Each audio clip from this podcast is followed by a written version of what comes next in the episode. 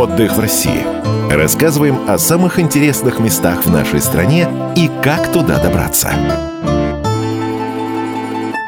Уверен, у каждого владивостокца, да и у туриста, который хотя бы раз побывал в Владивостоке, есть особые, дорогие только ему городские места, улочки, здания, с которыми связана какая-то особая история. А сколько историй и тайн хранится за фасадами домов?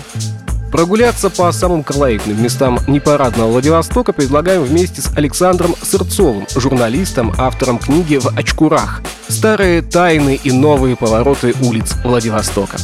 Бывший китайский квартал в Владивостоке «Миллионка» уже давно стал туристической достопримечательностью. А доводилось ли вам бывать в Корейской Слободе?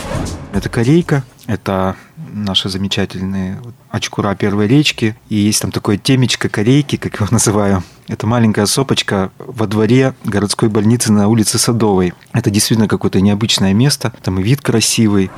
Город одновременно похож и заметно отличается от других уголков России. На его не глянцевых улицах, окраинах, сопках ушедшая эпоха тайными тропами пересекается с современностью.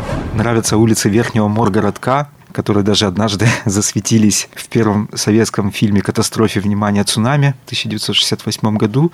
Также он снимался на сопке «Холодильник». И вот как раз виды сопки «Холодильник» на улице Верхнего Маргородка – это Невская, Волховская, Южноуральская, и как раз вот попали в фильм, и это действительно какой-то вот маленький сгусточек Владивостока, который совершенно нетронутый. Как рассказал Александр, он побывал в прекрасных городах – в Москве, Париже, Пекине, Сингапуре, Пхеньяне, Венеции и Риме. Но более колоритного места, чем Владивосток, в мире не найти. И гуляя по парадным центральным улицам города, загляните в его очкура.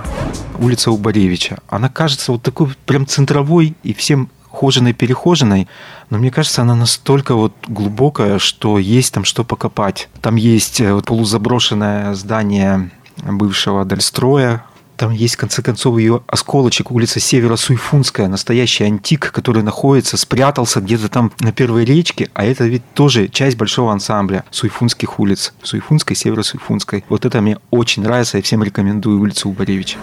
Владивосток славится своими бухтами, чистейшими пляжами, живописными мысами и таинственными островами. Расположенный на другом конце света, город привлекает всех любителей неизведанного. Познакомьтесь с Владивостоком непарадным, повседневным, будничным.